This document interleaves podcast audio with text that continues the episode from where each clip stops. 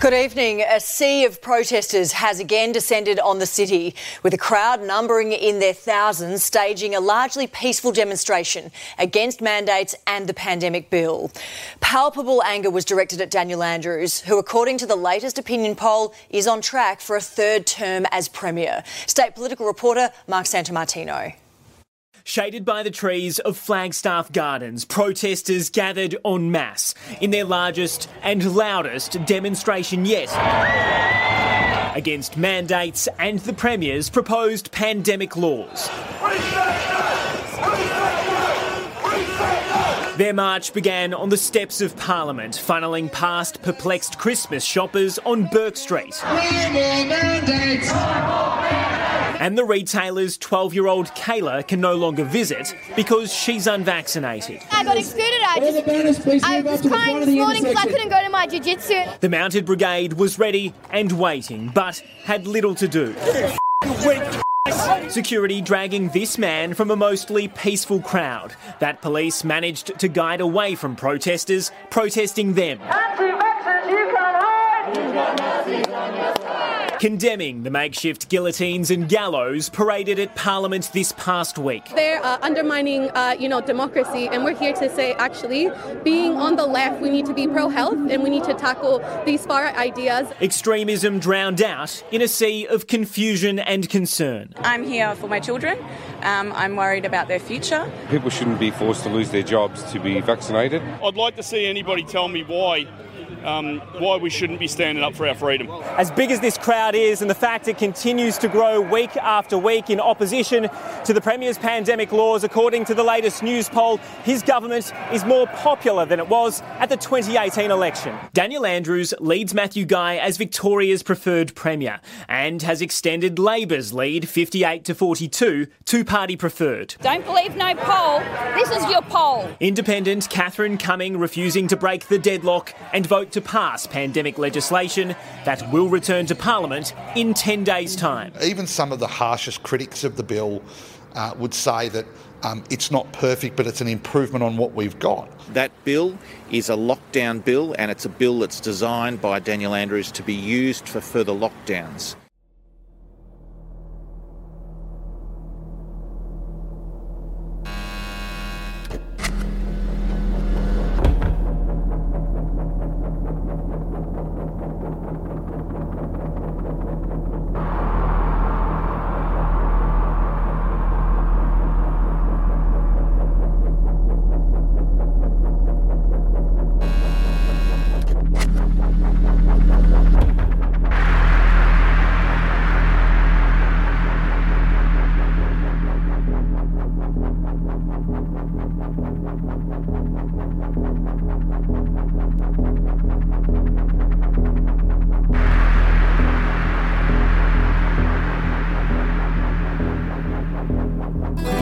Welcome to the machine, everyone. I am your host, Mario, here with my co host, Jeff Rowe. Journey with us as we adventure into conspiracy theories and the unexplained. All right, welcome back, everybody. We are here with a special little edition of our, our show here. Um, we got a guest, Jeff Rowe. Jeff Rowe's with us remote. Jeff Rowe, how are you? Good. How are you guys doing out there in podcast land? Good. I hope we're all well. And uh, our special guest as well, we hope as well, Rory. Um, How's it going, guys? Rory, uh, now see, we're in the U.S., we're in the States right now. It is 9 p.m. on a Saturday. It is not that time where you're at in Australia. Where, where are you? No, it's uh, it's just hit the afternoon, around one o'clock over here. Okay. Do you want to give out a like an area of Australia or? Oh yeah, I'm in um I'm in Sydney. Sydney. Okay. Yeah, so New South Wales, you know where that is. Uh, biggest city in the uh, in the country, pretty much. Very nice, very nice. Well, we we want to thank you for coming on and uh, speaking with us because we hear all kinds of crazy things um, that we hear and we see on television. But as we always say here on this show, can't really believe everything you hear and see because a lot of, of information is misleading. So, um, what we really want to do is talk about the things that we've heard and seen about uh, your COVID protocols there in Australia. Seem pretty extreme to us. Uh, yeah, they're certainly interesting. That's one word for it. Um, yeah, they uh, they got pretty uh, pretty full on at certain points. Um, obviously, at the moment, they've been lifted a fair bit, so we're we're almost back to well, almost normal. You consider it, but um, yeah, for a while there, we definitely definitely had some rules and everything that weren't quite reflected over in over your way. Okay, so if you can just kind of before we get started here, can you tell us a little bit about yourself, whatever you're comfortable with? Yeah, sure. Um, yeah, I'm about uh, about 22. Uh, living in Sydney most of my life. Um, work a pretty normal job, mate. I uh, uh, my parents, I uh, they live up up in uh, rural New South Wales, so a little bit uh, disconnected from all of this. But because of that, they're fairly involved with, uh, I suppose, a bit of a resistance movement in Australia, uh, especially against the vaccines and mandates and everything. Um, so I don't know. There's not not too much to tell, mate. Uh, my my partner works in uh, works in a pharmacy, so was um, pretty directly involved through most of the pandemic uh, with distributing vaccines and um, just a general lot of health health things throughout the whole time. Okay, all right. So yeah, we're going to get to the, the, the whole vaccine thing, but uh, if you can, kind of paint us a picture of how everything started. Well, we know how everything started with uh, you know we've been over it many many times of uh, the COVID nineteen and where it derived from, where it come from, and, and even speculations of how soon it, it actually started. But uh, we we're not really sure of how you know some of the the mandates and lockdowns started uh, whenever Australia Yeah. had come to first seen this. You know, can you walk us through that? Yeah, so I think we lagged almost a little bit behind the rest of the world in terms of um, we kind of watched everything go down for about a month or so before they really kind of had any reaction over here. Um, so we were seeing stuff about cases in America, um, you know, reaching the thousands and all that, uh, deaths going up in Italy and everything, um, before our government really any made even any sort of statement. Um, at first, it was pretty pretty haphazard. There was a pretty big incident with uh, with this cruise ship that came into Sydney.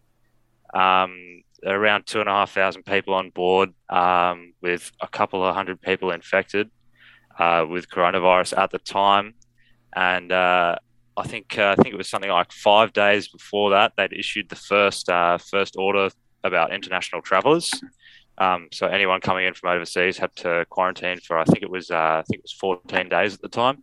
But this uh, this cruise ship for some reason was allowed to pull in to Sydney Harbour and all of its passengers disembarked. And um, we saw a huge jump in infections. I think they linked somewhere around a thousand infections just off that one ship, and that kind of sparked the uh, the initial sort of lockdown. Um, and yeah, pretty much uh, from around March 2020, um, they mandated that no one was allowed to leave their house for anything other than a couple of reasons, like um, exercise, getting groceries.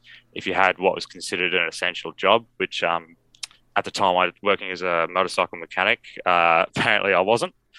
So um, I got stood down from work for a couple of months. A lot of people were in a similar situation. A lot of people lost jobs and everything. Um, you know, kind of similar to what I hear happens happen in the states a fair bit.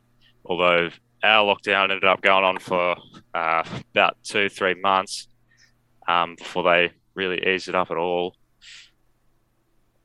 Now, now, Rory, what did your government do anything to help subsidize your guys' incomes? At that yeah, so so obviously Australia, um, Australia is a little bit more. Uh, I guess you consider it socialist, more so than America. So we've got a pretty pretty solid welfare system, and um, yeah, so through all of that, I was actually um, I had my wages basically covered um, by the Australian government. So they made a huge uh, spending bill, and um, yeah, it was. Uh, for some people, it was quite difficult to get. It was based on how much your company was bringing in, how many employees it had, um, and what those employees were paid and how much they worked. So for me as a full time worker, I was I got the full allowance, which was um, 750 bucks a week, which um, you know it's not too bad for not having to work, I suppose. And uh, I think I think you'd find a lot of a lot of Australians would agree with me there, in that not too many people were fussed as long as the bills kept getting kept getting paid. But um, I had quite a few quite a few of my friends, especially those who worked in hospitality and in bars and stuff like that. Their jobs were um, straight away, you know, cancelled basically by the government, as no one was allowed to go to to um, bars, clubs, uh, most restaurants. So yeah, my friends working those jobs were essentially just uh, left with no employment, and uh, most of them weren't able to get that government grant either. So um, it was a pretty uh, pretty difficult time for a lot of people. But okay, um, so... there definitely was there was an attempt at least to subsidise as many people, you know, as uh, as our government really could at the time. Uh, you can't fault them too much, I suppose. It was uh, it was pretty hectic for everyone, and they did did make an effort to keep people afloat. But you know, I think uh, inherently the lockdown kind of hindered their ability to do that. So let me let me ask you this, Rory. Uh, what was your perspective on, on, when you first learned about this uh, this virus, this COVID virus that become more and more widely known? It seemed like it was going to be more and more of a threat, or you know how the media portrayed it here. You know, what, what were your first instincts on this?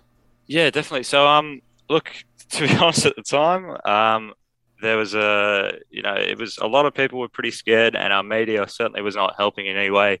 Um, definitely a lot of uh, fear mongering going on there amongst the mainstream.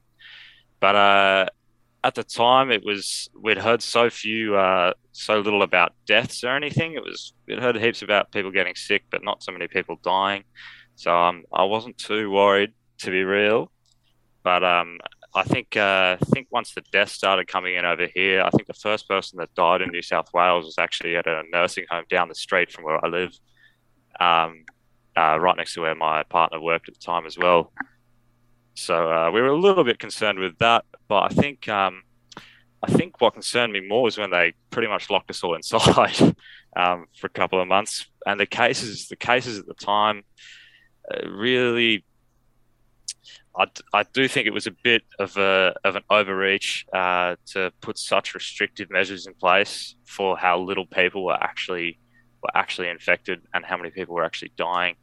Um, it's hard to it's quite difficult to find exact numbers in Australia. There's been some reporting, but a lot of the reporting is a can be a bit misleading. It's hard to tell if it's uh, being exactly exactly accurate. Right. So right, that's something. no, no. Yeah, I was going to say real quick with this English-speaking countries that we know of, Australia really had extremely low numbers. Did they not? Like we're yeah. talking like single-digit numbers. Um. So if you want, I do have time. the the total number of deaths and cases we've had. Um, the deaths are a pretty are a pretty concrete um, number. The most sources that I can find all confirmed right around the five thousand four hundred mark, um, which you know for for a country of I think we're nearly twenty nine million people. Um, you know, I think more people more people die in car accidents in, in six months than uh, than that over two years. Um, the cases, as far as the case numbers go, um, there's the Australian government uh, their numbers say somewhere around the um, somewhere around the two and a half million. Um, other sources say it's as high as three, three and a half million. Um, so it's hard to find an exact number on that.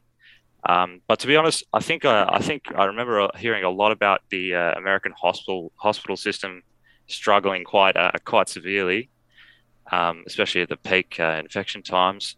To be honest, we didn't see a whole lot of that here. Uh, at the moment, out of uh, out of 1,700 people currently in the hospital for COVID, only 100 are in the ICU.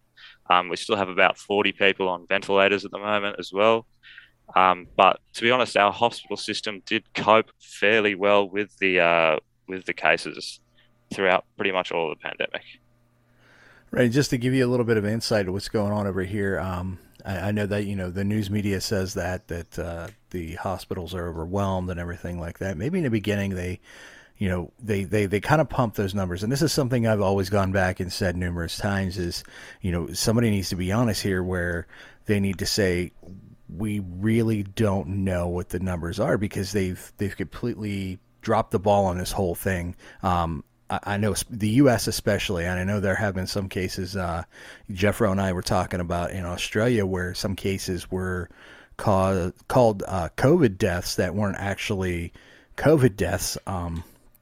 You know, somebody somebody catches or come, comes in contact with somebody who isn't uh, infected with the virus, and then, for instance, we heard about uh, uh, to give an example, somebody getting shot four times afterwards. Well, that's a COVID death. Well, nah, really, I don't. I don't think that's a COVID death. I think that's more of a bullet to the the flesh there death. um, right. But but our in the instance, right? In that instance, Mario, real quick, jump in. What they said was based on the WHO's uh, right guidelines. If you die with COVID, you are to be counted as a COVID death. So that's where the murkiness happens with a lot of this stuff. And real quick, just to touch base on the hospital beds here in America, I'm not exactly sure how your guys' medical system is over there in Australia, but here, what's ended up happening is we've had over the last 10 to 20 years a lot of hospitals become corporatized. And in doing that what ends up happening is i think we've lost several hundreds of thousands of beds in hospitals and lost hospitals throughout the united states. So yeah our our system was overwhelmed, but one of the major issues that no one ever talks about, and I don't have the exact numbers in front of me, but we've actually lost a lot of emergency room hospital beds and ICU beds just by cutting the beds in the hospitals and cutting the hospitals to save money for the corporate uh, entities that own these hospitals. So part of the problem was not that we didn't have not part of the problem wasn't that our system was overwhelmed. But part of the problem was that we've been cut off at the knees here in America, all due to the almighty dollar. So. And what even yeah, makes yeah. that worse is when you add the element of, uh, you know, a pandemic, uh, such as a quote unquote pandemic, because I'm still not sold on on it being called a pandemic. But when you add that element and say, um, to these different uh, different hospitals and everything. If if you have a COVID patient, you are going to be uh, we're we're going to give you funds for having these COVID patients and, and treating them, and then they get even more funds for treating ones who are put on ventilators. So then all of a sudden now you've got an incentive to put uh, a patient not only keep them for when they test positive for COVID, but also put them on a ventilator. And we found uh, some of the studies that we've done that the ventilator really didn't help as much as they thought it was going to. Yeah, definitely. I, I heard a lot of the same uh, a lot of the same stories. Um, yeah, like I said, we still have people on the ventilators. I hear uh, mixed reporting on uh, how how effective those really are. Um, I have heard a lot of people say they actually uh, can often worsen the condition. Right, because there's a lot of information coming out now that it may not just be a respiratory issue. Uh, it shows respiratory signs, but it might actually be a circulatory issue. Um, you know, through your through your blood pressure, and this is why a lot of people were having problems with blood clots and whatnot. But Rory, real quick, going back to the immigration issue, uh, over here in America, we've also I've heard about your internment camps and sort of the, you know, you, you kind of touch base on, uh, you know, quarantining uh, in, incoming uh, you know visitors or, or whatnot and, and, these internment camps that we keep hearing about i mean some of the stories we're getting uh, what, what's your position on and then you know boots on the ground? Because you, you don't hear this and not think nazi camp, concentration camps. I mean that's yeah. the, the first thing that comes to mind is the worst thing possible and that's how exactly how they paint those pictures. But again yeah, definitely please enlighten us on that yeah, so look, I've uh, done a fair amount of reading, uh, as much as I can, really, on these uh, on these camps. Uh, they, they clearly don't like to give out too much information about them. I've heard some people, some individuals speak about their experience there. They do, it does look pretty bleak, I will say.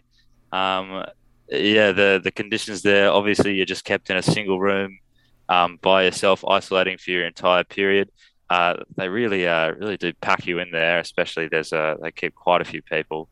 Um, uh, the main ones I know about are in uh, one in Victoria and one in the Northern Territory. Um, if you if you look those places up, you'll find some uh, delightful Google reviews of them and see uh, generally the opinion of I think most Australians on on those camps. Um, obviously, people aren't particularly happy to be flown away from their homes, to be kept in uh, essentially a shack in the middle of nowhere, um, for extended periods of time. Uh, you know, it's quite uh, I'd say it's quite unnecessary. I really didn't expect to see anything like this, especially from our government. They do have a bit of a history with uh, with locking people up in camps. I don't know if you've ever heard of Christmas Island, um, but that was a yeah. pretty pretty big deal over here for quite a while. I have personally seen some of the uh, refugee internment camps. Um, it's a pretty bleak, bleak prospect, and honestly, those camps probably remind me the most directly of these quarantine camps they have going on. The even the buildings look quite similar, to be honest. Uh, yeah, I've, I've heard uh, some reports from uh, uh, YouTubers over here in America about how even people who were nothing more than just close contact. Yep, yep. So um, we're, yeah, put in, in, these camps. It's crazy. Yeah, the rule, uh, the rule the, for quite a while was that if you'd had um, any sort of close contact with a person who was a confirmed coronavirus patient, you were essentially treated as sick as well, um, and had to isolate for that 14 days. Even if you had a negative result before that, um, you'd still be forced to quarantine for that time. I mean, it just sounds like imprisonment to me. Imprisonment for being ill for, for uh, a virus. Essentially, essentially, yeah. Have you heard about these camps in Australia? Is it right? Is it wrong? What's going on in Australia? And when do we start to examine the human rights angle here and consent of the governed? You won't be going nowhere if you're in Australia, though. You can't move a muscle. Let's have a look. Stavroula Pabst and Max Blumenthal in the Grayzone, right? Though statewide lockdowns have eased in Australia, the country is constructing internment camps for those who test positive for COVID, along with their COVID negative close contacts. Hayley Hodgson, an Australian held for 14 days in one such camp despite repeatedly testing negative for COVID, said of her experience, You feel like you're in prison, you feel like you've done something wrong, it's inhumane what they're doing. I suppose that the argument is that the coronavirus is so lethal, so deadly, any measures necessary in order to protect human life must be taken.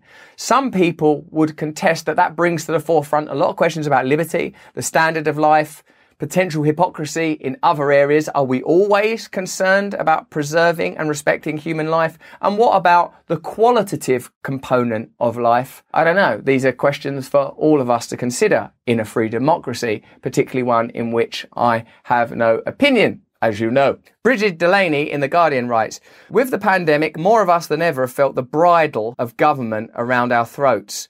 We weren't allowed to leave the country, or if we had left, we weren't easily able to return. And there were limits on gatherings and the ability to protest. Wherever you stand on the evidently and admittedly divisive issue of the pandemic and its accompanying regulations, we must surely start to view this situation through the lens of human liberty, freedom, democracy, and consensus.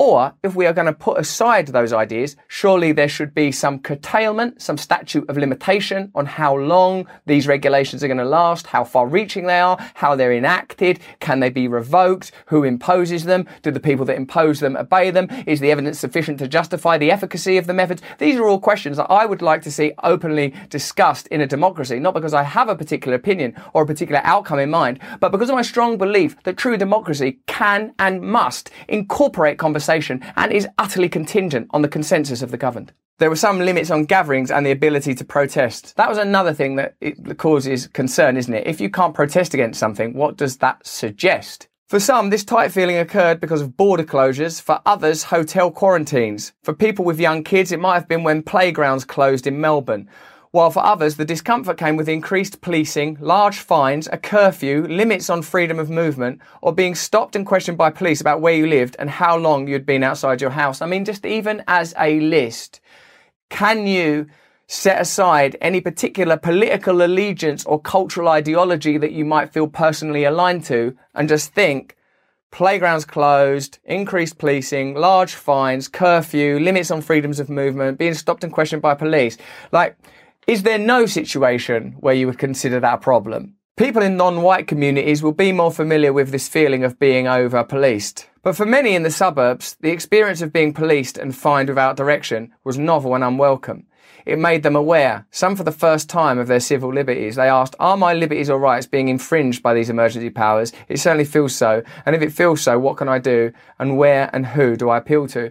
Again, democracy suggests that the institutes in place that are funded by us, which are voted for by us, are beholden to us and will respond and engage in discourse with us. Not like is going on in my country. You have people turn up on the news behind a podium in a mask behind a screen or whatever and say, yeah, you're going to have these lockdown regulations only to learn that they're not obeying them themselves. Then in America, there's loads of examples of people in positions of power, California governor having parties and, oh, we were wearing masks or whatever. It just feels like really you are not subject to the conditions that you are willing to impose on others. That for me is a, a very challenging and dangerous precedent. During the pandemic, civil liberties and human rights were invoked in such a wide range of situations. For other countries with a more libertarian view of human rights, Australia's heavy use of emergency powers and large number of restrictions was noted with disapproval. There were protests outside the Australian consulate in New York, and an article in The Atlantic asked how long can a country maintain emergency restrictions on its citizens' lives while still calling itself a liberal democracy? Australia has been testing the limits.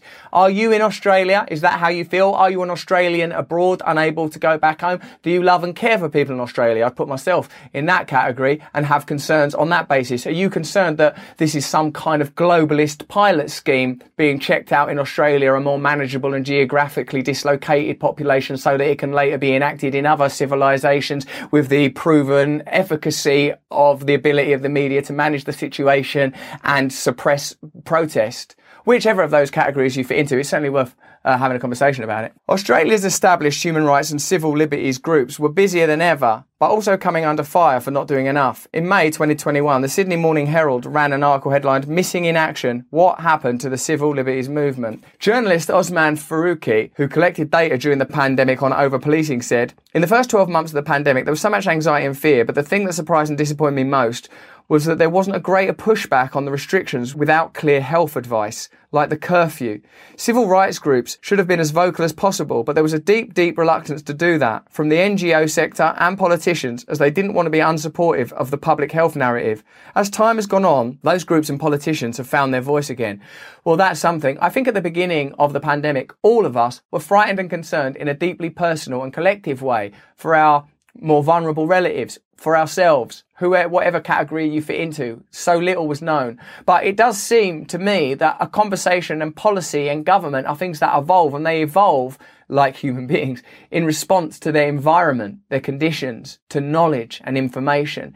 That when regulations are set and inflexible, that is a problem and only advantages one group, the already empowered and those that operate above the limitations that they impose. Um, I think uh, it's far more reasonable to give people at least the comfort of their own homes. Obviously, in some situations that wasn't possible, especially for international travellers. Uh, for a while, they were actually the government was actually paying for hotels for these people as they came into Australia. They would uh, front their accommodation basically for the uh, two weeks they needed to quarantine. Um, in about uh, around I think it was March or so, uh, 2021. it might have been earlier than that. They they ruled that everyone coming in would have to pay for their own accommodation. So uh, yeah, that's uh, essentially pay for your flights and two weeks of hotel to sit there and do nothing. wow, so that's I mean that's that's a hard pill to swallow right there. That's pretty crazy. Um, going going forward when everybody's infected with this uh, this quote unquote uh, pandemic virus, and I keep saying quote unquote because I've had it. Um, Jeffro had it. Didn't even know he had it. Um, he did uh, studies that were. He, took practices that were shunned upon by the mainstream media that show to be very, very effective.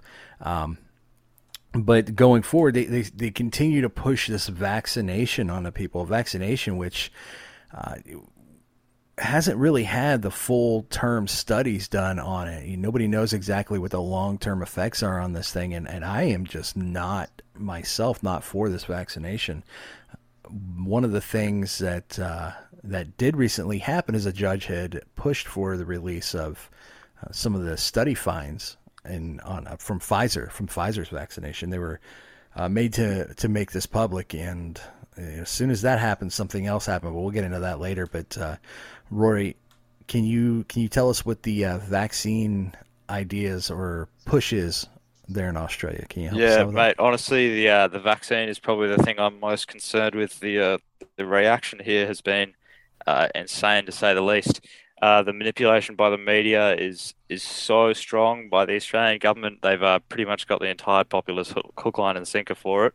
Um, at the moment, our current I think the current statistic is that uh, around 80% of our population is now fully vaccinated. Um, so obviously that's pretty high. Uh, unfortunately, I was forced essentially to get this vaccine um, just to keep my job. Uh, yeah, they uh, they ruled it pretty pretty early on that if you wanted to go outside, you wanted to go to the pub, get a beer, anything, you'd have to be fully vaxxed. Um, and there didn't really seem to be much way around it. So, uh, yeah, had to give in on that one, unfortunately, as much as I would have liked to not. Uh, got to pay the bills somehow. Right. And, so um, essentially, yeah, the... you were told in order to live your life, you had to take this vaccination that you know, there's really no solid study on. You're going to be the guinea pig. No, absolutely. Held, um, held hostage. Right. Yes, so I uh, I ended up getting the uh, AstraZeneca vaccine, uh, which of course was manufactured here in Australia for a while until it was uh, completely demonized by our media over some uh, blood clotting issues that some people had. Very low numbers of people that were blown way out of proportion, more than likely to drive more people towards other vaccine manufacturers, and actually led to the uh, Australian manufacturing being ceased. Um, so we started just buying our vaccines from other countries. And what is the most popular vaccine that you see running through Australia at this at this time? Yeah, so um, because of my partner obviously working in a fac- in a pharmacy that actually gives out the vaccines, she's got reasonable numbers on this. So um, on a given day for quite a while, Moderna was by far the uh, the most popular, with Pfizer being second and uh, AstraZeneca at, at, less than half usually the people uh, coming in to get it. Um, and yeah, they uh, the population got vaccinated pretty quickly here as soon as they really started pushing it uh, through the media. Most people just just sucked it up and uh, and did it, which is uh, somewhat disappointing to see. There has been a reasonable amount of pushback. I'm not sure if you guys would have seen. Um, obviously, the trucker protest over in Canada is a pretty hot topic at the moment, um, and actually led to a similar event here in Australia. Um, yeah, just a couple of weeks ago, uh, what the uh, what the media will tell you was around ten thousand people, but from photos and video, you can see is uh, quite clearly a lot more than that. Uh, including my parents, uh, went down and uh, and stood outside the capital of Australia in Canberra um, to protest the vaccine mandates. And as far as the boosters, well, what, what's the ideas with the boosters? Because I know there's been a lot of pushback here in America with people really starting to say, "Hey, listen, you know the the the two jabs were, were good enough, you know, and a lot of science actually is, is pointing towards that too, uh, along with natural immunity for those who did break down and get the vaccine. So uh, some of these boosters are, are being found to not be warranted. So what's what's the uh, the environment like down there when it comes to the booster shots? Yeah, so at the moment, you're only mandated to get the first two shots. They haven't mandated the boosters yet, although I really don't think it's far out of the realm of possibility that they will eventually. Um, at the moment, they're just trying to encourage people to uh, to get as many as they can. Really, um, look, it's all just uh, all just for the money in the end. Basically, um, you can see from a lot of the statistics that are available that uh, the boosters whilst they do help to some short effect, at the rate which you'd have to get them so like constantly, um, you know, their efficacy really, uh, really isn't there for how much, um, how much money the company's making off it. Yeah, and I'll, I'll tell you that the the top three uh, vaccination companies here in in the states anyway, we've seen uh, Pfizer by far is the, the main push. I mean, we see our television shows and, and talk shows that are now sponsored by Pfizer. Sponsored by Pfizer. Here's Pfizer. Take the Pfizer jab. Pfizer, Pfizer, Pfizer. They've got their hands in everything. Everything Pfizer does, uh, which is very scary. Uh, and then the second for us would be Moderna, I would say. Uh, would you be comfortable saying that as well, Jeffro? Moderna would be the yeah, second? Yeah, yeah, Moderna's the second okay. one, yeah. And then for a while there was Johnson and Johnson, which everybody knows Johnson and Johnson is a big company. You know, I, I they got their hands on a lot of things as well. But um, much like your uh, Australian vaccination, we, we began to see some people having uh, some seizures from that vaccination from the Johnson and Johnson. So I don't even know if they're still running the Johnson and Johnson vaccine anymore or not. But I know there were uh, a lot of hiccups with it, and of course. Um, I don't know if you've heard some of the, the previous podcasts. My brother-in-law, he he sadly lost his life to myocarditis, which happens to be the number one side effect from the Pfizer uh, vaccination. Uh, perfectly healthy guy in his early 40s. I'm really sorry to hear that. Um, yeah, I mean it's it's. But here's the thing: when when we when we talk to the uh, the coroner, you know, he says, "Well, you know, I can't say it's from that, but do the math." It, word for word, he said, "Yeah, do the math." You know, if he was a healthy guy, all of a sudden gets a vaccine, comes down ill, dies of myocarditis. Now they won't say it's from the vaccination or myocard the myocarditis was caused by the vaccine because nobody wants uh, Pfizer at their doorstep, right? I mean, we're literally talking about a, uh, a mafia-like company here, in my eyes. So, I mean, if we can't speak the truth, then we're in a lot of trouble, and that's that's kind of what we we try to do and what we've been trying to do, and that's why we wanted to contact you to find out exactly what's going on down there. Now, I understand there have been some. Uh, you did mention some sort of a, an uprising. I don't want to say uprising, but a rebellion more so. No, yeah, not not quite a uprising or rebellion really, but uh, we did have quite a uh, sizable protest. Look, um, I believe. Sorry, I've got a quote just here for it. Um, yeah, the uh, one of the uh, editors for Nine News said it was the biggest gathering he'd seen in 30 years uh, outside the capital, which is um, no small statement. You know, obviously a lot of protests happen in Canberra, and um, yeah, it's uh, quite a large demonstration, and the uh, quite similar to, your, to the truckers' protest up in Canada. Um, the demonisation of it by the media has just been ruthless. Um, all practically all you see about it is just just belittling, belittling of these people with genuine grievances with the government um, that just want to be heard. And mm-hmm. uh, yeah, they don't. Uh, they're just not really given a chance to speak for the most part. They're practically silenced at every step. Do you see any uh, officials in power that are also making that stance, or is it just all one-sided so far? Um, look, it's pretty it's pretty one-sided. Um, there have been uh, have been some rumours. There's quite a quite a well-known bloke, um, ex Qantas pilot. Qantas is a, a, a, airplane company over here. Um, yeah, an ex-pilot. Uh, obviously stood down from his job for refusing to get the uh, the vaccine. He's been quite public and well known. Um, there's some figures in the media, but nothing really in the mainstream, and especially no, uh, aside from the uh, usual suspects of Pauline Hanson over here, who runs uh, what you could consider a fairly right wing party, I suppose, uh, in Australia. Uh, she is more than on the side of uh, the anti vaccine protesters, having been having been swinging that way for quite a while. Um, yeah, no surprise to see her on that side, but aside from that, nothing really. So with the, with these vaccines that uh, that we're seeing these mandates here that are there in Australia, uh, you said you have to have uh, a vaccination or you have to have been vaccine had a vaccination, excuse me, in order to enter pubs or any public place or anything like that. Do they ask for like papers or a card or something like that? yeah, they sure do. I've got a little um, I got a little thing on my Apple Wallet. I tap my phone twice and it's got a green card there. It shows uh, shows I've been vaccinated. Um, that at I'm not sure if they ever made you guys do this in the States, but for quite a while in Australia now, probably most of the last two years, we've had to check in at every single venue or anything you want to go to. That's supermarkets, bars, restaurants, um, pretty much any sort of place that sells anything. There's a little QR code that you're required to scan with your phone.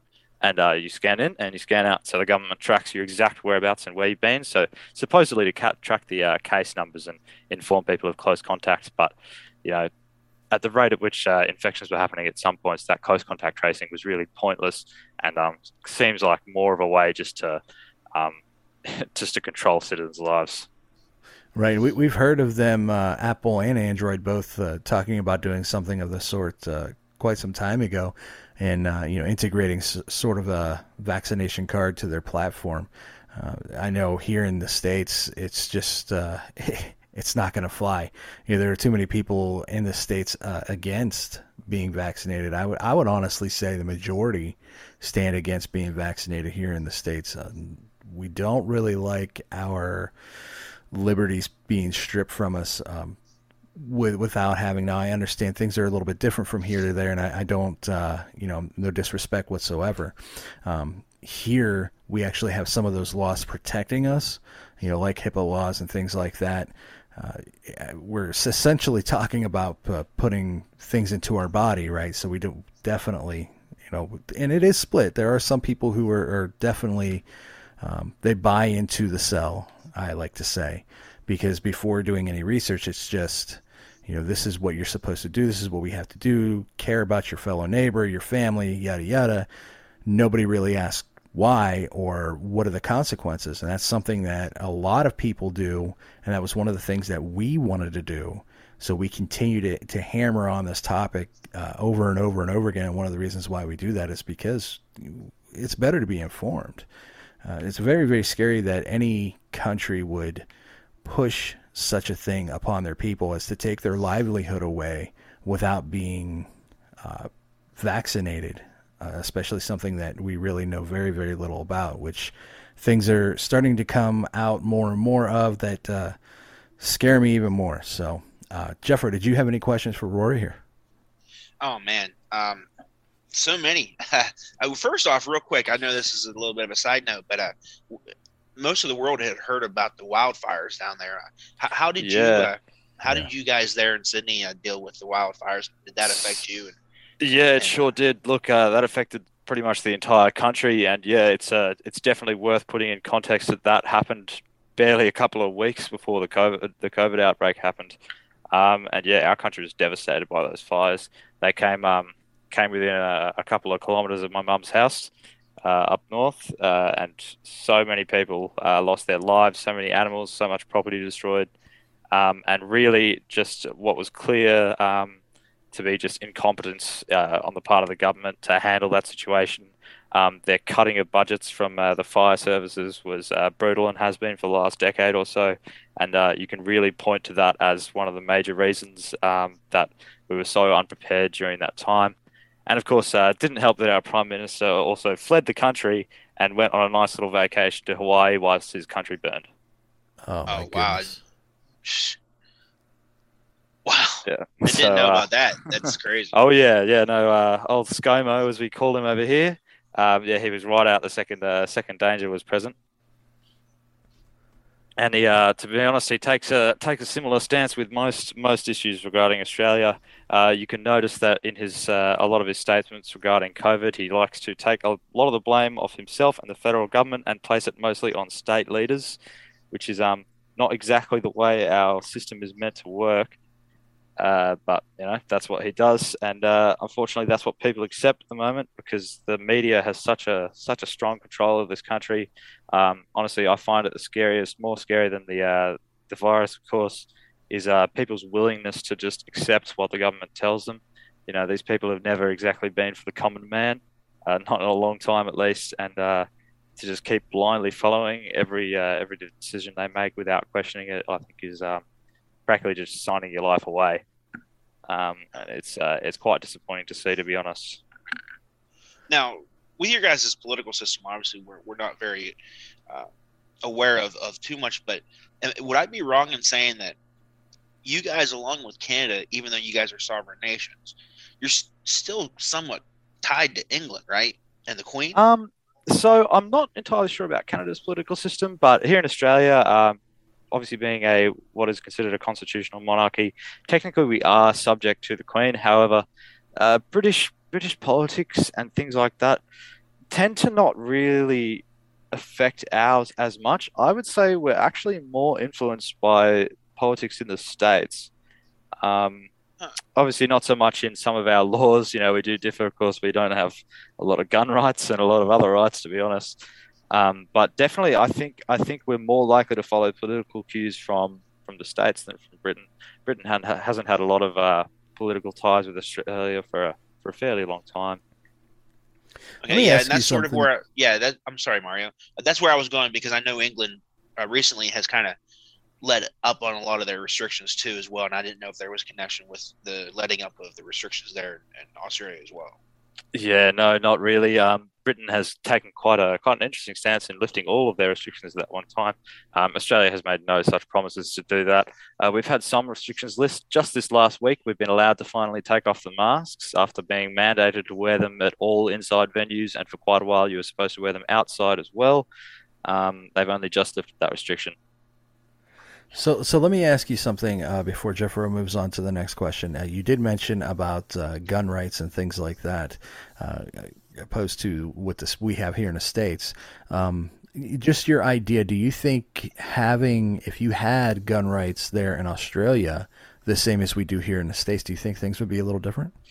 Um, to be honest, I think potentially. Um, you can't, you of course cannot ignore the fact that having an armed populace definitely does place a lot more uh, pressure on the government to uh, to do right by them. Obviously, uh, that if we wanted to have some sort of uprising here in Australia, there wouldn't be a whole lot we'd be doing it with, but sticks.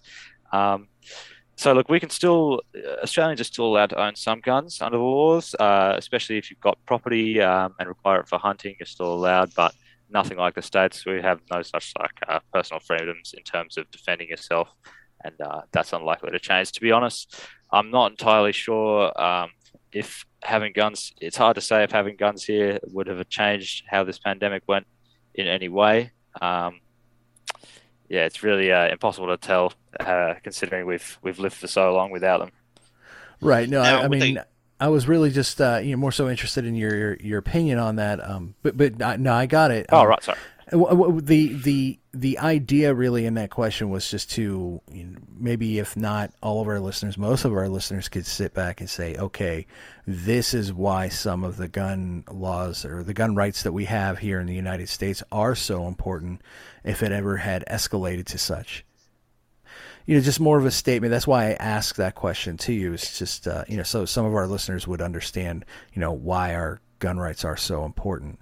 You know, oh just, yeah, right in an instance of you know a complete tyranny, it's not always totally lost. And I think a lot of people they they think of our gun our gun rights and our gun laws as being so outdated and should be uh, revised which it can be very, very dangerous, and, and it's something that I stand firm on, and something that I just discuss with other people on that don't stand firm on as much. They like to see a revision. So, ah, so some of them, you know, obviously our gun right laws were were established back in the 1700s, right? So you can make the argument that you know the firearms today don't necessarily match the firearms from then. However, the idea to defend your rights is where it really lies. Yeah, I think um, I th- obviously you hear that excuse a lot that um, you know the weaponry has obviously changed a lot since those laws were written. However, I still think at the time they were kind of on the right track. I think uh, the right to defend yourself is a pretty uh, pretty pretty important aspect of being a person. You know, obviously there aren't always uh, good people out there looking to do nice things to you, um, and sometimes you've got to be prepared for that. In Australia, we really have no um, no legal way to do that. uh, now, and I think. With, um, I'm no, sorry, I'm sorry. No, with, with my understanding, just to give a little bit of context from from maybe some of the things that I heard, uh, the gun laws there actually in uh, Australia were changed what early in the 90s, right after a massacre in uh, Tasmania. Yeah, so we had uh, we had the Port Arthur, Port Arthur shooting, um, which is uh, obviously a pretty horrific event. Um, but honestly one of the only major shootings we've ever really had in Australia. We had the one, and they took the guns away. That was it. It was a pretty swift decision at the time um, by uh, one of Australia's worst prime ministers. Uh, and most people went along with it. They had a whole buyback system where um, you did get paid money to give your guns back, and most people did. Right, and, and the reason why I bring that up is because it it's important to to show the the quick overreach and immediate uh, response to something like one event, right? Because that's what happens here, and this is maybe what Mario was kind of going down the lines with is right. every time there's a shooting here in America, they want to go ahead and try to redact or, or take back and, and increase regulations. Oh, listen, you know, we're, we're not trying to take your guns. We're just trying to make it safer. And I think Australia is a very uh, important sort of case study when it comes to the overreach from the government and, and in the instance of, hey, listen, you know, based on fear, we're going to go ahead and you know scare everybody in the country after one event. And and again, the Port Arthur thing I, that was in Tasmania, if I'm not mistaken. I, am not completely op- up to uh, your guys' history. No, no, you are. I do believe you're correct. Yes. Okay, yeah. So, um, and matter of fact, Christmas Island was off the coast of Tasmania. Yes, well, right? yes, sure is. Yep. Yeah, yeah, yeah. So, yeah, I, I know a little bit. I, I'm really interested in history and world history. I just I never really had an opportunity to talk to somebody from Australia. So this oh, is, yeah. uh, thank you, thank you for coming no, on the show. Good. Yeah, definitely. All good, Uh, mate. There's a lot of interesting uh, history down here. So Yeah, yeah, absolutely. And um, you know, I, I don't know. I, I again, I think that's an interesting case study for the world to to look at and say, hey, listen, you know, uh, a lot of these things are done under the guides of of good intentions, like you were saying. You know, the road to hell is paved with good intentions. Uh, you know, we're we're trying to track, you know, COVID cases. So, you know, do this for your fellow man. And and one of one of our biggest issues over here is the virtue signaling. You know, it's it's the um, hey, listen, if you're not willing to obey to these new rules and regulations, like the vaccines and the mandates, then it's a strike against your moral character. You know, rather than thinking about the safety and efficacy of these things. Because at no point, uh, I don't want to speak for Mario, but I've, I've said several times, I'm not an anti-vaxxer. I've been vaccinated, you know, 10, 20 times.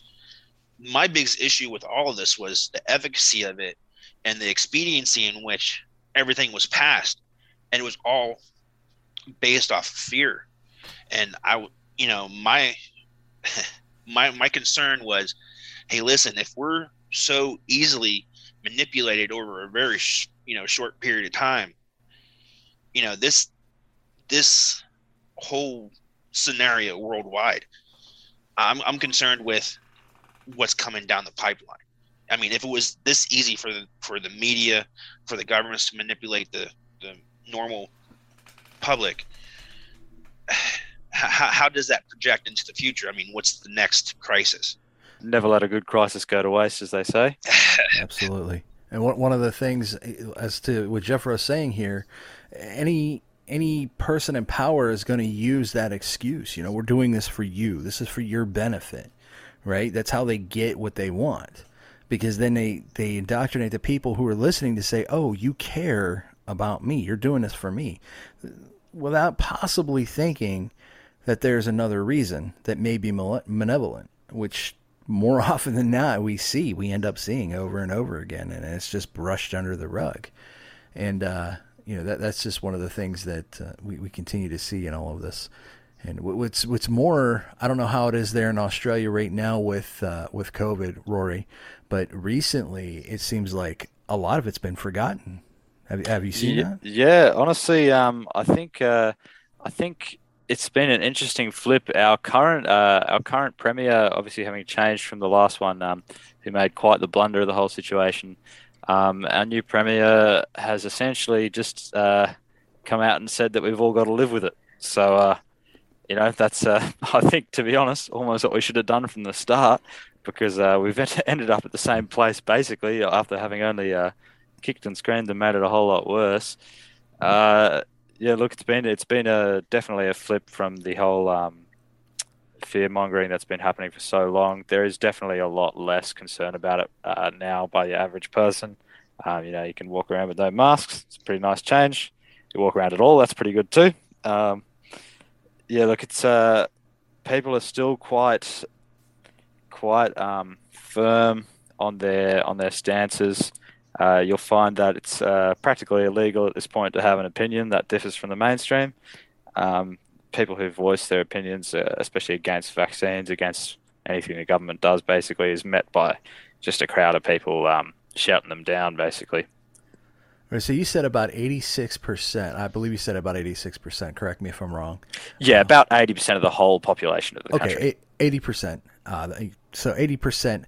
What about the other twenty percent? Are the, uh, do you feel that that twenty percent is ever going to get to go back to work or be able to uh, enjoy the enjoy a pub or go to a restaurant or enjoy life again there in Australia? Yeah, well, uh, well, currently my parents fall into that uh, into that twenty percent, and um, look, they've uh, found ways around it, so to speak. Living in quite a small area, they're lucky that a lot of the people out in rural Australia, especially, uh, just uh, don't have the same kind of concern for this virus that the city folk do.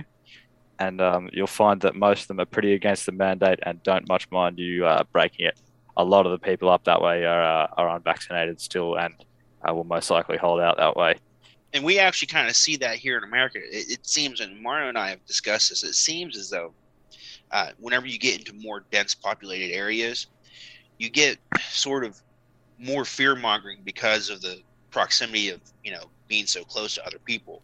And, yeah, exactly. Uh, it, it just seems uh, it seems like whenever you live in that sort of dynamic, you're so reliant upon you know your neighbors to be able to you know just do anything just to get food into the city and, and whatnot that it's easier to manipulate large groups of people whenever they're clustered together rather than right. people who are a little bit more independent, you know, spread out.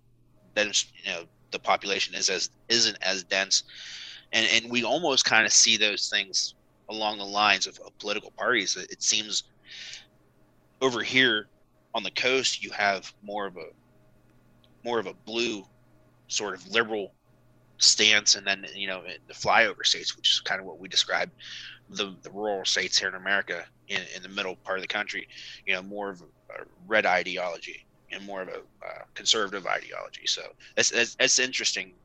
Um, yeah, right. It's uh, it's definitely very similar here. I'd say um, with certain certain areas definitely being more more right leaning. Sorry, I should just clarify um, that eighty percent number of total vaccinated people um, the government actually claims that it's 94.6% of people over the age of 16 that have been vaccinated.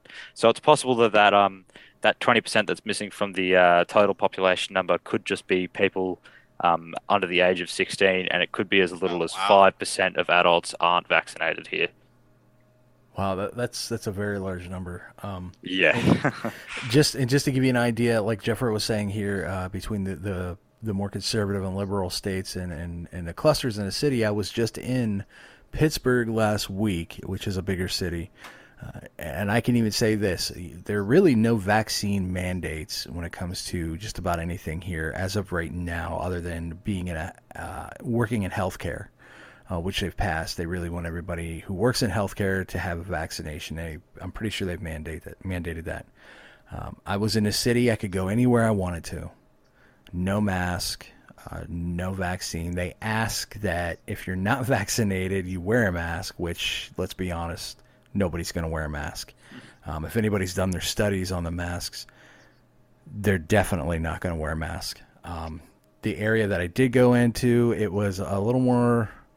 It was a little more heavy, so I, I, certain areas they can ask you, certain establishments they can say, "Hey, can you please put on a mask or whatever?" You know, if not, then you really can't come in. I mean, that's that's how it is here in the states. You know, uh, if you walk into a business or something and they want you to wear a hat, you know, you can either go into the business without a hat or, you know, keep your hat on and turn around and walk away. Um, and, and, that's kind of what we've seen here now, as far as like uh, open venues and, and concerts and, and things like that. You know, we can go to the movies without any vaccination cards or masks or anything. Everybody's fine. Um, a concert venue, I do know they don't ask for a vaccine proof. Um, they uh, ask for one of the two. They they ask for vaccine proof or a negative test, right? So proof of a negative test or, or vaccine. I I honestly I'm supposed to go see uh, Elton John in September, and uh, I don't. I, we we Jeffro, you and I we went to a, a wrestling event not too long ago in Chicago and during right. that time, you know, they kind of went back to their mask mandate, which nobody, nobody's even paying attention to then. And now, um, it's to be honest with you, it's a joke. You know, we we go to these places, nobody is complying, nobody has an issue. Uh, everybody knows, for the most part, now that the reaction to this was just done so poorly and and I don't even think it's just uh, there in Australia, as you mentioned. It's here in the states too.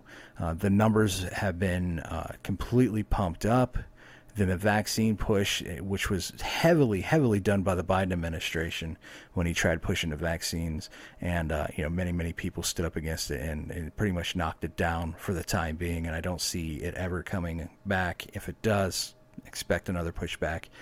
Um, but that's that's kind of what we're seeing here. Uh, unfortunately, it sounds for uh, our Aussie friends, you guys were not really given much of a choice. It's either live with being vaccinated or don't.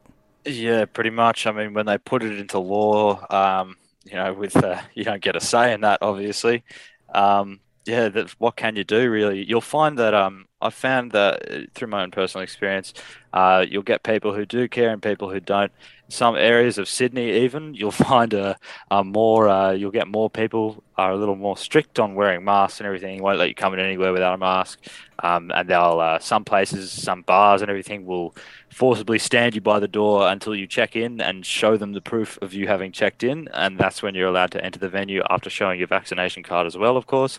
And um, you'll find some places, especially out towards the west, um, lower income areas, especially. Uh, care significantly less, and you can walk in wherever you like, really, um, and they don't put up too much of a fuss.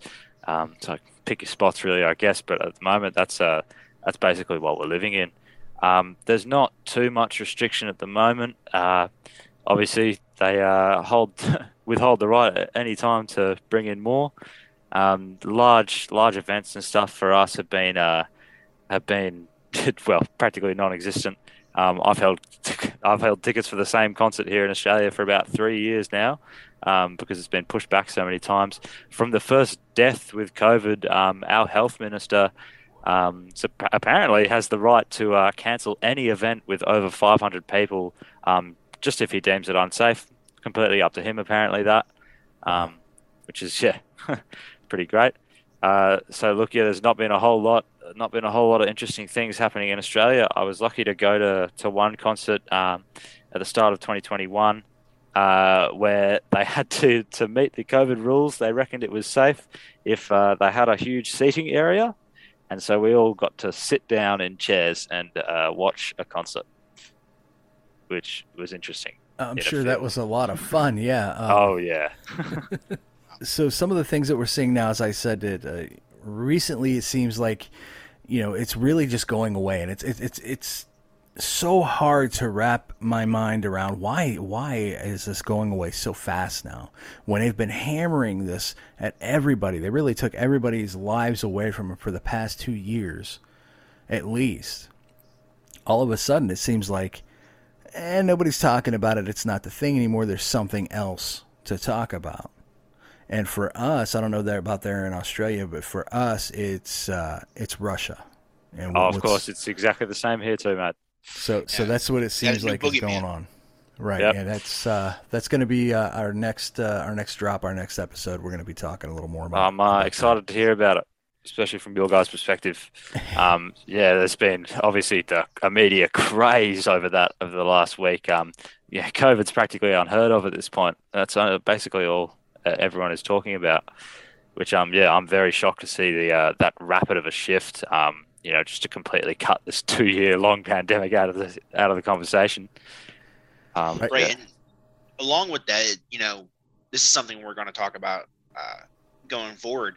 It seems like, and we've discussed this in previous podcasts, but it seems like the media has almost been militarized to the point where it, whatever subject matter is deemed suitable for the moment is what they attack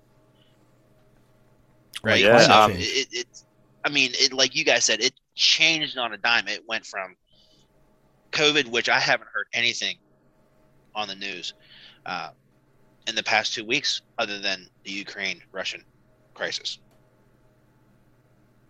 Yeah, honestly, um, the the Australian media is uh, quite known for these flips. They do it on the regular. Uh, you'll have seen uh, just after the bushfires ended, of course, and the pandemic broke out. Uh, barely a word spoken on the bushfires or the reparations or how they would be fixed or prepared better for next time. Um, just completely wiped out of the conversation in favour of the pandemic, really. Um, this happens on the regular, especially with uh, influencing our political, uh, especially elections. Um, our media heavily favours one party over the other, and you'll see that on a constant basis um, with people from the uh, from what's called our Labor Party, um, just constantly excluded from the media. Even when uh, in power, the supposed media corporations meant to be funded by the government uh, still quite clearly sometimes put a deliberate spin uh, against that party in favour of our more right uh, well, more into what we would call right wing, really, but um, is just essentially more corporate. I, I, do have a lot of questions in my mind, uh, racing. I'm trying to remember them all, and this might be going a little bit backwards into the conversation, but I was curious. I uh, and some of the people that I follow over here, there there was some talks about uh, going back to the internment camps, um, about how these internment camps were treating the Aboriginal population. Um, do you do you have any personal information or, or any insight? Uh, Look, it's um, yeah, I know exactly what you're talking about. Uh, having seen, having read a lot of the similar stories, uh, it's quite difficult to find credible, proper information that I could present to you as a source. Really, um, or basically, all you've got is some rumours. But to be honest, um, especially in the Northern Territory and Western Australia, the police do have quite the history of violence towards Aboriginal communities. Um, I've heard that a lot of a lot of them were mistreated, especially during the pandemic. Um, you know, there's not a whole lot of money in those areas, not a whole lot of infrastructure, um, and not a whole lot of rules or restrictions for the police to basically govern how they see fit. Right, because we, you know, I, I shared a video with Mario, and I don't know if he might be able to place this, but um, I saw a, a really outwardly, uh, I would call it racist video where they went so far as to try to get a translator try to translate uh, sort of the, the protocols to the Aboriginal population.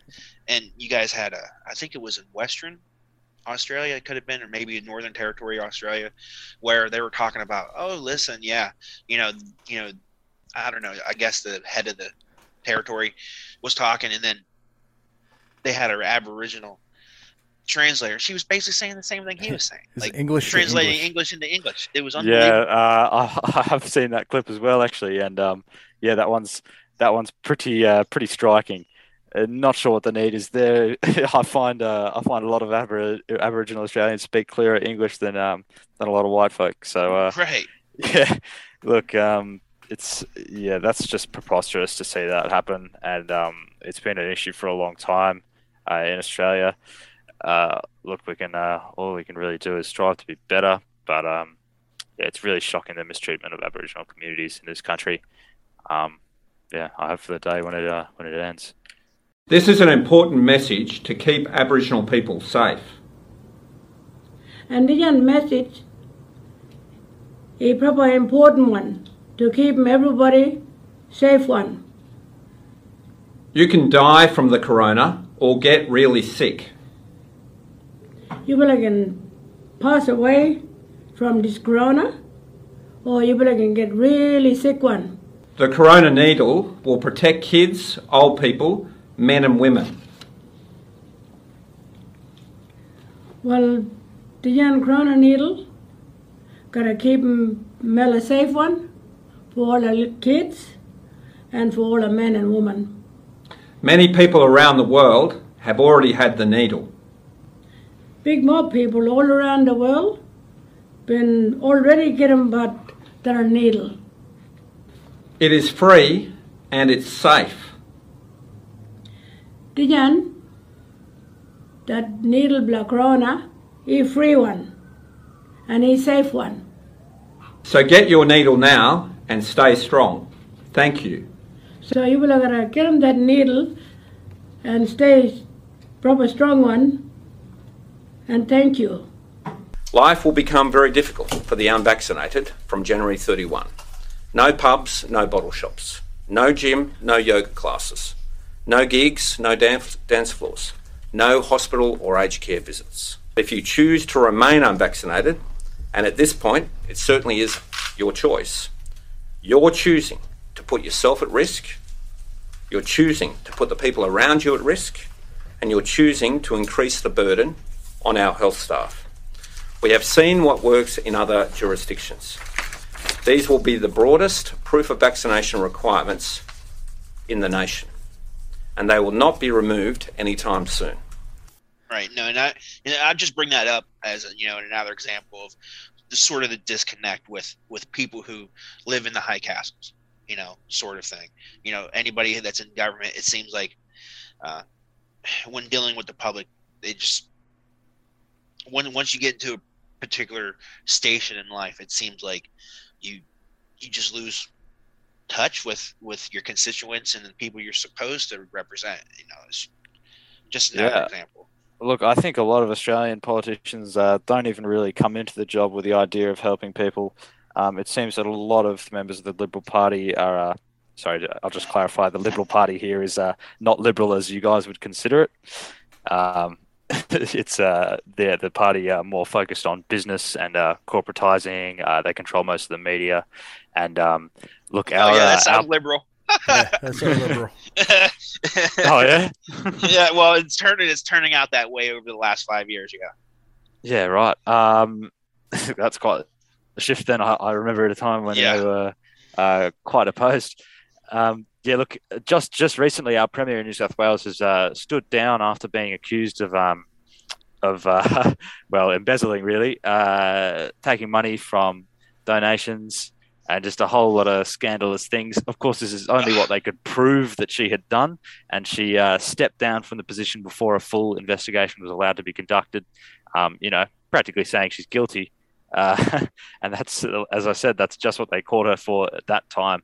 It's uh, clear that she's had a lot of uh, shady dealings for quite a while, as do most uh, most people in those positions. Um, yeah, look, it's a uh, it's a shoddy party. Well, that's yeah, what we always well, say I, here is follow yeah, the dollar, right? Yeah, exactly. Um, I, I, think I think what this is, illustrates very well is this isn't an American problem in politics. This is a political class problem all across the world. Matter yeah. of fact, uh, wasn't wasn't there a politician there in Australia that got caught cheating on his wife on a Zoom call uh, within the last six months or so? Is that um, accurate? Yeah, his name's escaping me. Um, but I did hear something about that. Uh, look, there's been a lot of um, a lot of interesting scandals with Australian politics over the years. Don't know if you've heard about our prime minister in a certain Macca's in 1997, but um, if you look up that incident, there's a fair bit to see. um, yeah, look, uh, that that one was pretty funny. I did uh, I did hear something about that. So no, yeah, that's just an example of it. You know, it just seems to me it, this isn't this is a recurrent issue all across the world. So yeah, absolutely, it does seem to to infect all uh, all branches of politics at uh, at the highest level. It would seem across the board, basically. Yeah, just to clarify something that uh, Jeffro said earlier, I'm not me myself personally. I'm not anti-vax. I always like to say I'm anti-bullshit. So, but when I see this vaccination or any of these vaccinations for this virus, I see it as bullshit. My me personally, I mean, you're trying to push something you know nothing about. You've inflated numbers on something you claim to be doing the right thing. Obviously, you have not done that.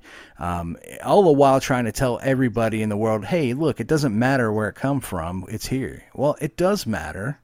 It absolutely does matter, and I think people who do their research are uh, are very firm in finding out that it was uh, it was created in a lab, and that's something that Jeff and I have gone over many many times. Oh, absolutely. No, I'm sorry, Roy. No, I was going to say actually in the beginning of the pandemic, the Sky News down there in Australia actually uh, did some good independent journalism, hmm, which was quickly was shut yeah. down.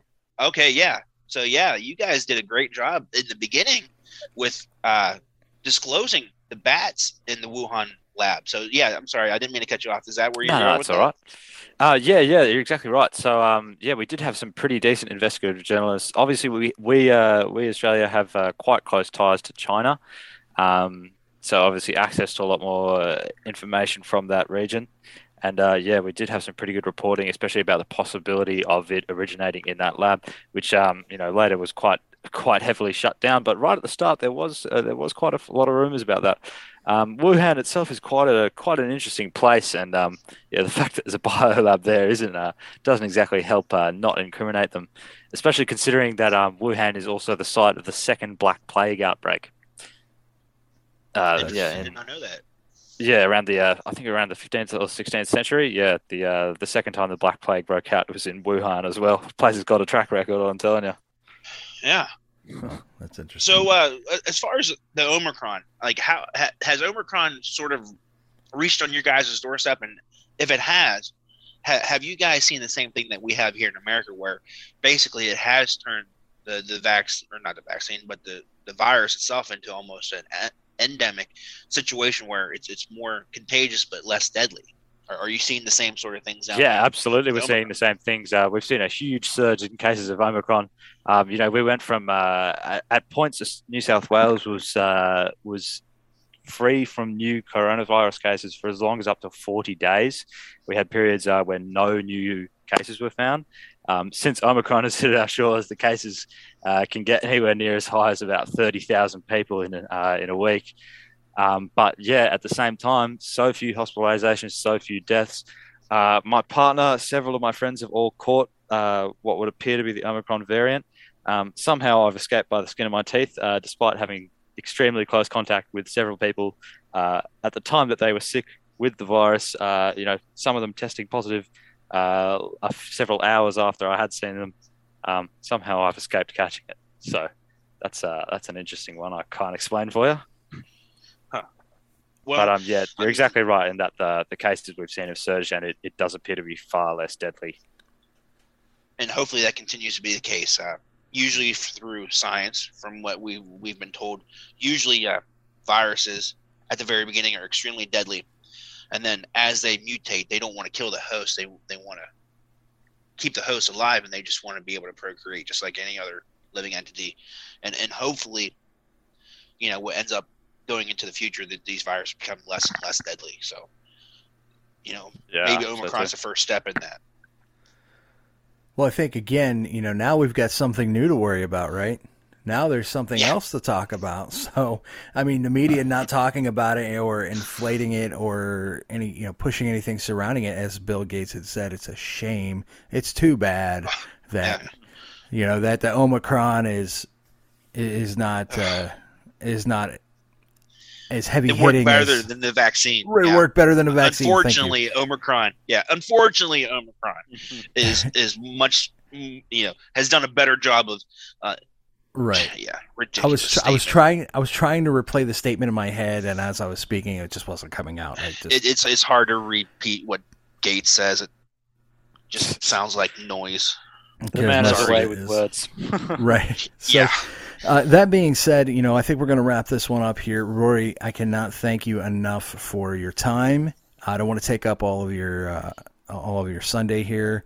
Uh, nah, well, no neither worries, one of us guys. do. Um, we were supposed to have another friend on here, Chris. We hope everything's okay with him. Chris, if you can hear, we hope everything's all right. Um, but thank you again. Thank you very much, Rory. And we're about to go into uh, an episode uh, which took away pretty. I'm going to say this this topic took away COVID. So here's your cure.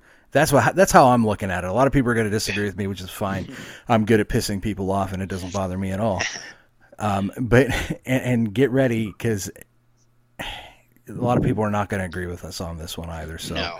Um, been, I, I, just... I, do have one thing, Rory, before we sign off here. Um, on a lighter note, uh, our, our, podcast, we, we kind of have a wide spectrum here. And I was curious. We haven't touched into cryptids yet, much yet, but uh, what's the truth about the Tasmanian devil? Is it still around down there? Uh, you know, a lot of people would tell you. I know for a fact for quite a while they've been trying to replicate its DNA. I do believe at one point they even successfully recreated a foot of one. Um, so uh, yeah, they're doing some some shady things down there. That huh. is not the answer I was expecting. Wow. okay. No, yeah, I mean, I, I've, I've, there's a, there's a cryptozoologist who actually found one of the leopards in Malaysia area. Uh, he he's been on Joe Rogan's podcast. I can't his name is escaping me right now, but he's kind of famous. His his grandfather found the coelacanth off of Madagascar, uh, if if I remember his lineage. But he actually went down to Tasmania and they found a lot of. They never found an actual specimen, but they found a lot of like uh, rutting areas and a lot of a lot of different places in the uh, wild down there where there, there's a lot of indication that there might be a viable population um, that's been able to you know escape you know, Interesting. You know, public. you hear a lot of a lot of stories from locals who uh, reckon they've seen one, but um, you know, most people would consider that stories. Depends what you believe, I suppose. Uh, they, they don't they don't have little tornadoes underneath them as they move, do they? Not from what I've observed, mate. Okay, that's a true cryptid, right? I, I do. Uh, I do quickly want to give you guys one little interesting thing. Um, there's something not quite so known about in Australia, uh, quite close to me actually, is a site called the Gosford Glyphs. Um, I don't know how uh, much into ancient history you guys get, or uh, you know, ancient aliens, that sort of thing. Um, but I really, uh, it's worth having a look into the Gosford Glyphs uh, as a site with ancient Egyptian hieroglyphs uh, just outside Oh, of you- Sydney. You beat me to it. I was going to bring that up. There, yeah, actually, um, I didn't know what it was called the Gosford Cliffs, but what it is is there's speculation that um, it was a, a a brother or a son of a king, right? That was has all these different Egyptian iconography and, and all these hieroglyphs all over the area there. And Yeah. going back, yeah. So, do you have any a- information on There's a couple of, um, I sure do. Uh, my my partner is actually from Gosford, um, so uh, yeah, uh, these uh, there's several uh, kind of cave sort of cliff walls, um, hidden, practically hidden in the bush. It's quite the hike to get there. Actually, um, not an easy site to find, but um, yeah, some quite intricate uh, Egyptian hieroglyphs.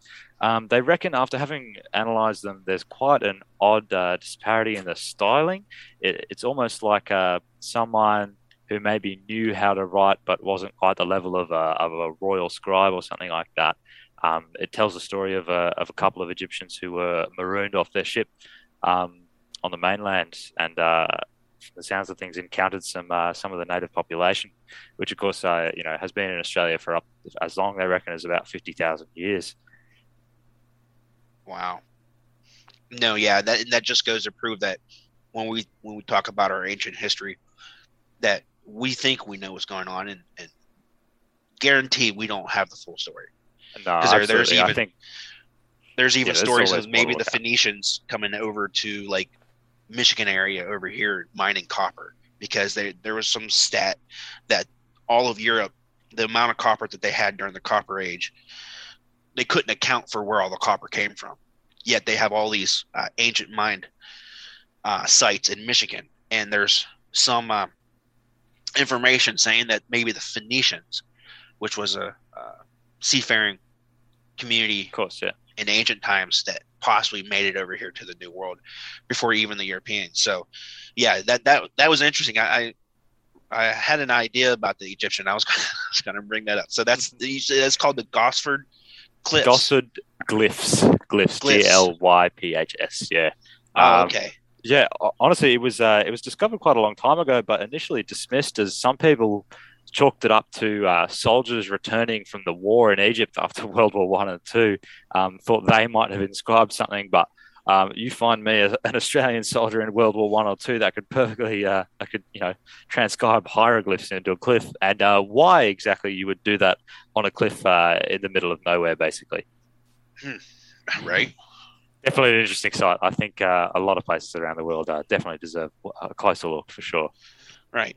And and actually, I don't know how far back of the podcast that you uh, have listened to, but for those fans who uh, were aware of sort of uh, my my quick hypothesis on time, instead of it being linear and being more of a spiral, uh, that actually was kind of derived a little bit from the Aborigines uh, down there. You guys got a lot of ancient glyphs yourself. Uh, oh yeah, with things like spirals and whatnot, uh, and along the lines of what I, I think the interesting thing is, you guys have a lot of history with the Seven Sisters, and that kind of correlates to the Pleiades system. It seems like you guys had a lot of ancient knowledge of the stars, so you Yeah, guys look, got a um, lot of really cool things there in Australia. the the Aboriginal uh, they call it the Dream Time. Um, their uh, kind of religious belief system around a lot of their it, it does revolve a lot around their history. Uh, there are some interesting stories in there. Um, definitely worth a look. Uh, yeah. they tell a tell of a lot of different things. They clearly had a had some sort of knowledge. Obviously, uh, you don't sit around in a country for fifty thousand years and don't figure a couple of things out. Right, right. No, yeah, you guys, man, thank you so much for coming on. Uh, I, I know I'm kind of Yeah, definitely. No worries at all, guys. It was my pleasure, honestly. Yeah. Well, maybe if they allow some of the unvaccinated back uh, back in, you know, we can come check it out sometime. Yeah. Brewery, and uh, you can show us around. So um, Sounds phenomenal, guys. Yeah, uh, but uh, I tell you what, uh, we will wrap this one up here. Uh, again, you know, just uh, just a segue into the next episode. You know, we try to tell everybody to keep an open mind when we talk about these topics. We are definitely going to ask you to keep an open mind, uh, as well as everybody else listening on the uh, the Russia topic that we're about to get into. So please don't hate us. Um, Absolutely, guys. I, I look forward to hearing your opinions. Do you have? Let me ask you this before before we sign off here. Do you have any questions for us? Any any questions whatsoever? Um, not so much a question, guys. Actually, I wanted to raise one interesting point. Just um, because I feel like I've not really heard it mentioned uh, many other places. I'm quite interested in um, in UFOs and everything, uh, obviously, and uh, in in specific relating to the uh, David Fravor case uh, off the USS Nimitz. I've heard a lot of people say that you can't dismiss the possibility that it could have been um, a military craft, uh, even a United States military craft. Um, and I just wanted to mention uh, the point that that is incredibly unlikely, uh, considering that as a military force, you tend not to um, schedule your events directly over the top of each other. For example, you wouldn't put a uh, put a training uh, group onto a live fire range of another group, um, and uh, having a craft right next to the, one of the, the America's biggest warships um, doesn't strike me as particularly possible. Um, just an interesting thought, thought I've had. I No, suppose yeah, that I wanted to absolutely. bring up. Well, no, yeah, because then you risk a if it's a looks like a threat, you risk Hmm. your military shooting down your your secret. Exactly. You, I don't think you'd go test your uh, top secret weapons right over the uh, over the heads of some of your employees. Yeah, right.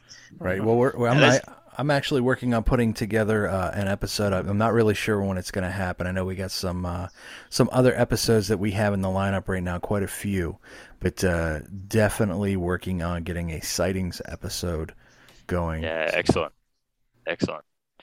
Uh, that being said, uh, guys, Rory, again, thank you so much. Thank you so much for your time, Jeff. No worries at all, guys. Always a pleasure to have you with us, buddy. Uh, you're Sure the co-host, you know. Uh, so, Jeff, are you still with us, or we lose you? Yes, yeah, no, I'm still here. Okay, I was I was waiting for confirmation, man. This is remote. You got to Oh, give no. me something. I'm I'm, I'm sorry. I didn't want to interrupt.